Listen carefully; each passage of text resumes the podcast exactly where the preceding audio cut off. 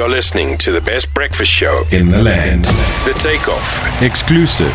to Radio 2000. So earlier on, obviously, uh, we spoke to Dr. Choice uh, Makhetha, and U- U- Doctor was speaking on behalf of the university. Um, and uh, then Isasco said, guys, we also want to speak. So we've got uh, the Secretary Isasco from Stellenbosch, um, Uzusiphe um, Songelo on the line, who also obviously wants to weigh in on the conversation as people that repre- that represents our students. Um, let's find out, uh, Uti- Utin.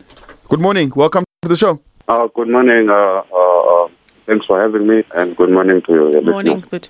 Um, as Isasco, um, are you guys satisfied with the students just being suspended? Uh, obviously, we are not uh, satisfied, uh, but we welcome his suspension uh, pending um, the processes and the disciplinary processes that the university is, uh, has got to take. But our position is, uh, we've made our position very clear, and uh, it's a position that is demanded by all the students that were involved yesterday in the protest, and that he must be expelled from the school. Um, we cannot have or accept that uh, we're going to be studying in a university whereby someone can just walk in your room and start urinating in your room, and, and, and that student will continue as usual. So we do welcome the suspension pending that uh, processes of, of disciplinary uh, uh, procedures. Uh, for us, we just see it as a as a process of formalization of his expulsion. Other than that, um, uh, if he's not expelled, that Yeah. so, Um, Zusiphe, Okay, just Zusiphe, moving for that sorry, process. y- you are cutting. S- Try and stand still, Leo Kwana. I mean, we've got the point, but just try and stand still Yes. um, so we can hear you clearly. And I mean, Zusiphe, this is this is an incident that we get to know about in the media. You know, I can't imagine how many more things happen. And I'm looking, I went through the Stellenbosch website, and I see because I'm trying to see does Stellenbosch are they proactive about fighting racism in the institution? There, there's an ethics hotline that is managed by one of the the big five um, auditing companies, auditing firms, but there's nothing on racism and actually actively fighting racism. What is happening on the ground?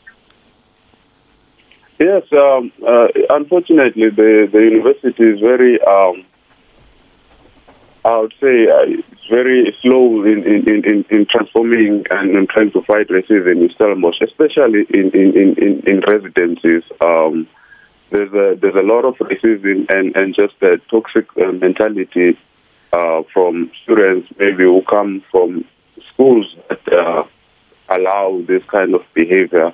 I'm not sure, but the university is not doing enough, and a lot of students, black students and, and color students, don't feel safe in this university. Um, yesterday, when we, Dr. Choice was addressing us, they even made she even made the point that uh, in previous years they took a decision Yeah.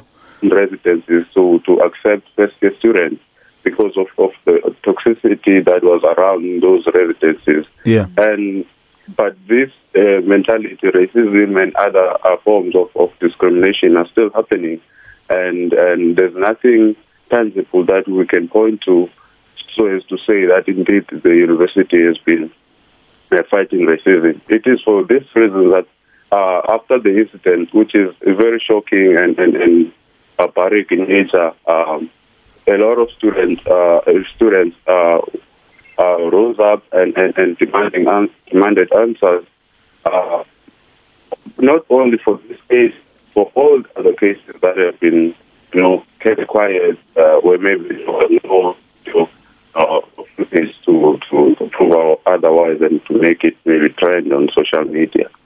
Uh, that was uh, Uzusiphe um, Msongelwa, uh, Secretary of SASCO. Thank you so much for speaking to us this morning. No, thank you. The Takeoff, live and exclusive to Radio 2000, 97.2 to 100 FM nationwide.